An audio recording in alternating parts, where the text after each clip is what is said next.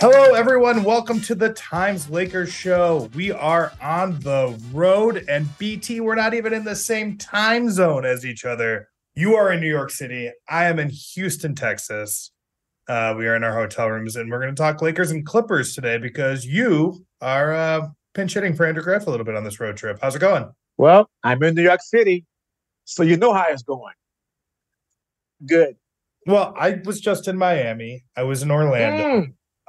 This has been, I think, can we indulge the people in a little bit of road talk for a minute? It is one of those things, BT. I had a conversation with Lakers rookie Jalen Hood-Shifino the other day about NBA travel because he's not playing right now, but he's with the team and he's never really done it before. This is like his first road trip. Mm-hmm. And I told him, I remember the best piece of advice I ever got on the road was always take a picture of your room number when you check in case you get too drunk or you can't remember what floor you're on. This is a very common problem. And on this trip, I feel like all my room numbers have been some combination of the same three digits, just completely jumbled. I have no idea where I am. What day of the week is today? Is today when? I don't know. That is so true, because over the years of having done this, I have gone to a hotel room on the 7th floor, try to open the door and realize that was the previous city, but I am now on the 10th floor. And people have come out and they gave me some really strange looks. I would imagine. And I only apologized and said that I thought this was my room. Obviously, it is not. I know. It is. There's no worse feeling than getting up to the room and like being ready to like just like plop down in a bed and then realize that you have to go back to the front desk. Yeah, for some piece of information.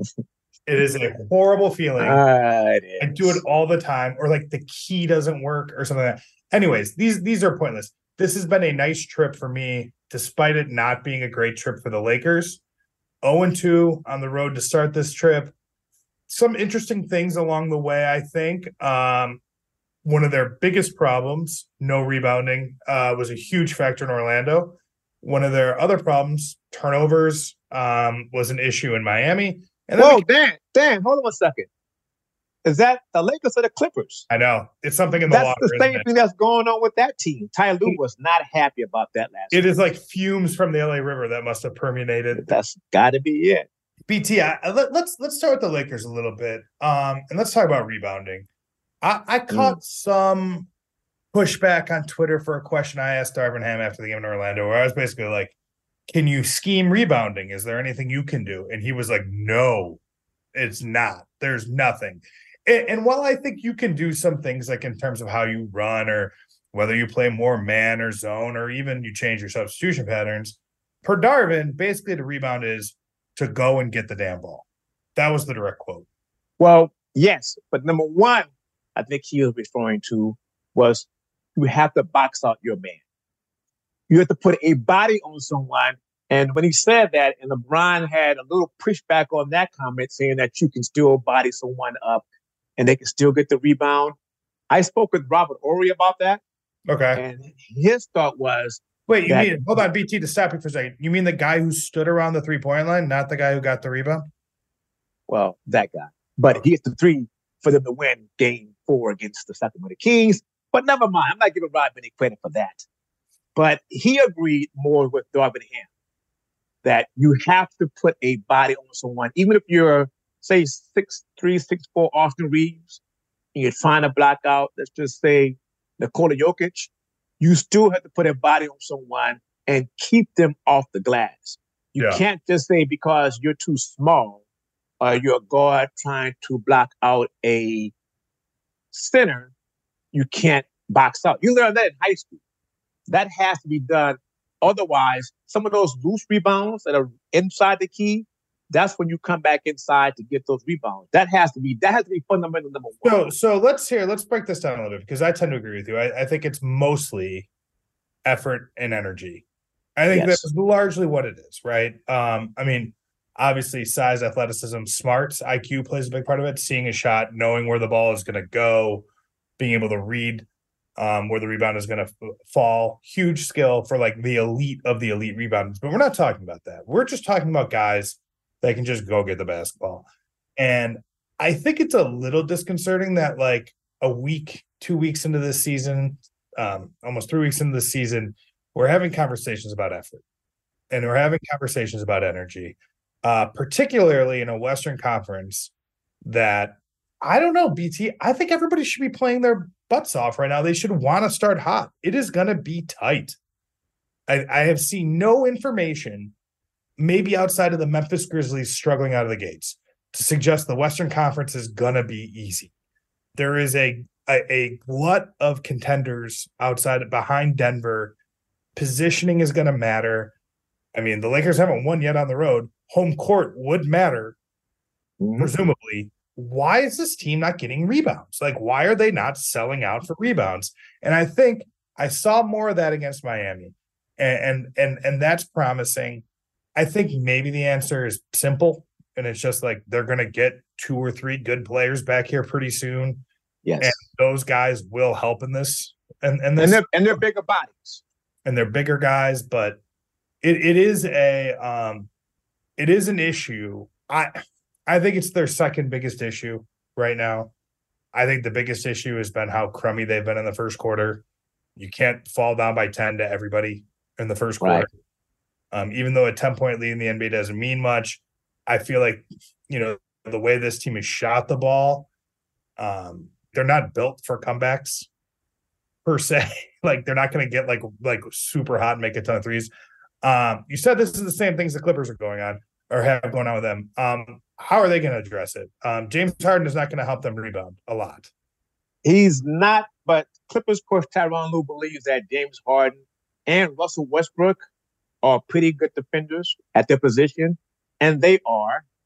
Zubac is a good rebounder. So is Kawhi and so is Paul George. But they don't have that, let's just say, no one has a Dennis Rodman. Let's just forget that. But they're starting really two point guards and James Harden and Russell Westbrook, and two wing players and Kawhi Leonard and Paul George. Essentially, those guys don't think. First thought is, we play great defense. I'm on the wing. Let me go back and get a rebound. That's just not the way wing guys are wired. They will get rebounds, but New York is a physical team. Yep. And we know one thing about Julius Randle. Not only would he run you over, he will bash you over, but he will go to the boards. These teams have big picture mindsets. All of these teams have big picture mindsets. I think we're going to have to see I don't want to say sense of urgency. There's 70 plus games left, you know. And I think you saw it a little bit for the Lakers in Miami, just to tick up in intensity. And now look, they lost that game. They had a bunch of chances to win it. Their shooting is a problem. They missed a ton of open shots.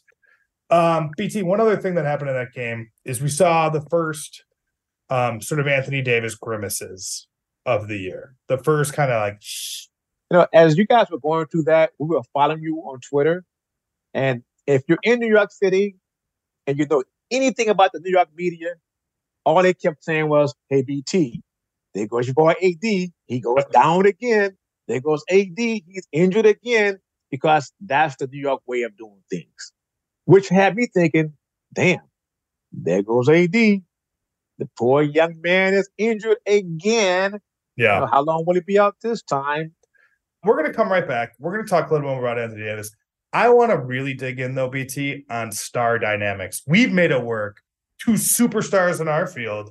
We have figured out a way to play together, to work together, despite my oversized ego and your spasmed up back. Subscribe, hit that like button, comment for sure, and then we'll be right back with the Times Lakers Show.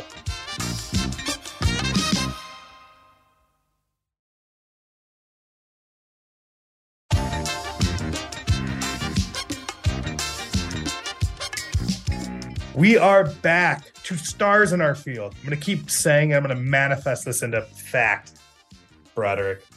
You're in New York City. I'm in Houston, Texas. Want to trade? Anyways. Nope. I'm going to guess no. Okay, so I want to talk about the Clippers and the Lakers. The Lakers have what I think is I don't want to call it a good problem. It's not really a problem. their stars fit together. If they are healthy, LeBron James, Anthony Davis, I mean, if you even want to throw the version of Austin Reeves or D'Angelo Russell, whoever that third guy is, they work together in a way that makes a lot of sense. There's not a lot of duplicity. They are able to play their own games within one another, and they are classic sort of pairings, right? Guard, wing, big. This is not what the Clippers are doing, and I think it's fascinating. They are in talent acquisition mode, based on, in part, because James Harden was a distressed asset. They couldn't go all in for the type of player perhaps that would best fit what they have or what they need. You saw night one, the box score wasn't pretty. How did it work? Well, the first thing I thought to myself was, James Harden is damn good. Yep.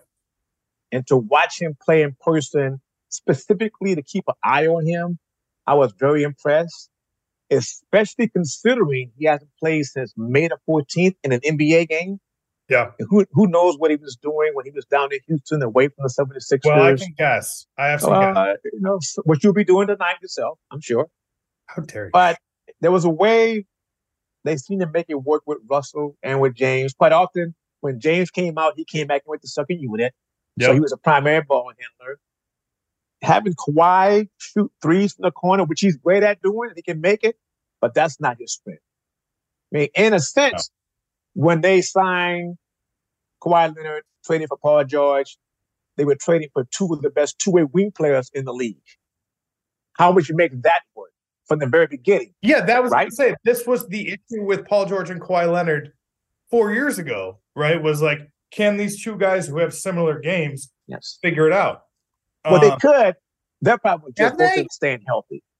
Yeah, I mean, look, I think, yes, like to a certain degree, but there isn't like overwhelming proof of concept that those two as a duo, that they play off of each other in such a way where they have completely fit. I think they've done a good job. Well, how about this? What we saw when they played the Lakers, in that first quarter, Kawhi had, 14 points, 16 in the first quarter? He was unreal. And then in the second half, it was all Paul George. Defense adjusted to Kawhi Leonard. Paul George got going. And you thought, oh, boy, this is going to be too much for the Lakers to deal with. They worked off of each other a little bit, too. I think worst case scenario in this for the Clippers is that this devolves into sort of just like, all right, James, here are your 2 minutes. Go do your thing. Okay, now, Kawhi, now it's your 2 minutes. Go do your thing. Paul George, go do your thing. Because you're going to have great players just standing around. And I think the challenge will be is, can they figure out a way to have these players screening for each other, to have cutting, to have not just guys standing in the perimeter watching isolation basketball. By the way, James Harden, maestro at isolation basketball. He is terrific at it. It has also resulted in no NBA championships. And when you trade for James Harden, I mean, like, look, they may not win the title. Like, who knows? A ton can happen. But, like, when you make this kind of a deal and you invest what they've invested, what they're paying in the luxury tax, all of that stuff, all of that Microsoft, Xbox money that's flying out of Steve Ballmer's pockets, you're doing it because you want to be in, like, the inner circle of contenders. And I think talent-wise, I think they are. Let's not forget, the one thing Tyronn Lue reminded everyone of, it was one game. One game. The very first game. Sure. And in the case of the Lakers, they played, 8 games so far? What are they, 3-5? Right? Something like that. You know, and the Clippers have not played more than 10 games either. So we're still early, but as you said before, you don't want to get too far behind. A la the Phoenix Suns are going through their injury problems with Devin Booker, Bradley Beal. So they're falling behind. They are a team we all say is a contender. But if they are below 500 at the All-Star break, and now you're trying to run out this team that needs to win games to get into the top 6, and you're playing these heavy minutes, you're playing exceptionally hard, you're playing playoff type basketball in the regular season, then you tend to suffer more injuries, you tend to wear yourself out, so you don't want to get too far behind. So I got two names that I thought about just for time. So as I still have some of the Miami Sun on me, and I can see the team. Had a nice time. You need, if you're going to have three stars, you need a Chris Bosh. You need a Kevin Love. You need someone who is willing to defer, really, ultimately, and have that sort of be your role. And because I think it is hard to kind of just go with the hot hand, go with the guy who's got it going. There is a tendency to do that. I think Russell Westbrook has shown, basically since his 3 years in LA, that he's willing to some extent to play more complementary style of basketball. Now, he's limited in his skills and how he's able to do so, but like, I think he's shown an effort to try, and I think he's done it with the Clippers. Of James Harden, Kawhi Leonard, and Paul George, all three of those guys are healthy and available. Who's the Bosh? Who's the Kevin Love? Well, and talking to Andrew Griffith, our esteemed colleague. Yes, he's the Kyrie Irving. When I told Andrew that it appeared that Paul George was the one who was less aggressive, his response was, Paul has a tendency to do that. And my response to that was, I think Paul George is their second best player on the team, which is, makes it very equally close to Kawhi Leonard. Kawhi Leonard and Paul George can't be the guys that take a backseat to anyone. They have to be 1 and 1A. Every single night. I am a little panicked, BT, because producer Mark has been combing the internet for spicy basketball takes. And after this break, he is going to hit them with us via distance, long range, hot take firing at us, bi-coastal, actually. We've really got the country covered. He's going to hit those with us, and we're going to react. So we'll be right back with some more Times Lakers show.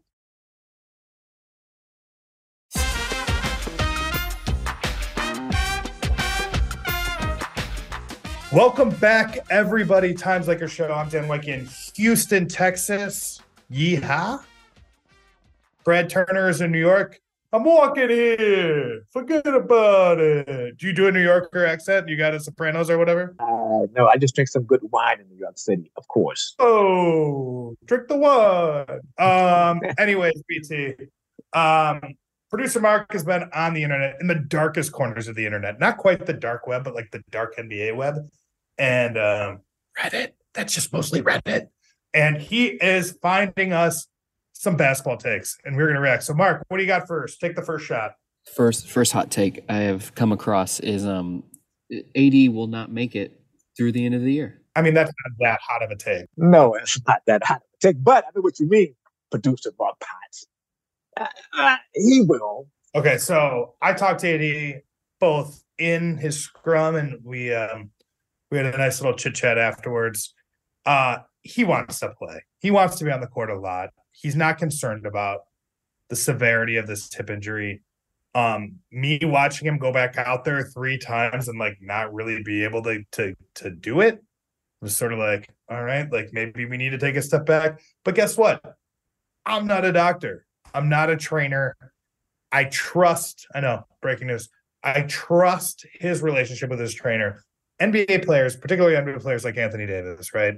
Like, he has his own trainer. He has the guy who is tasked with making sure that his body is in the best possible condition. Word was out of the summer that AD worked really hard to be in great shape. And by the way, he has played like gangbusters through the start of this season. Been playing high minutes, has been productive. He kind of shot down the notion that maybe that's why he got hurt. I think he's been in good shape.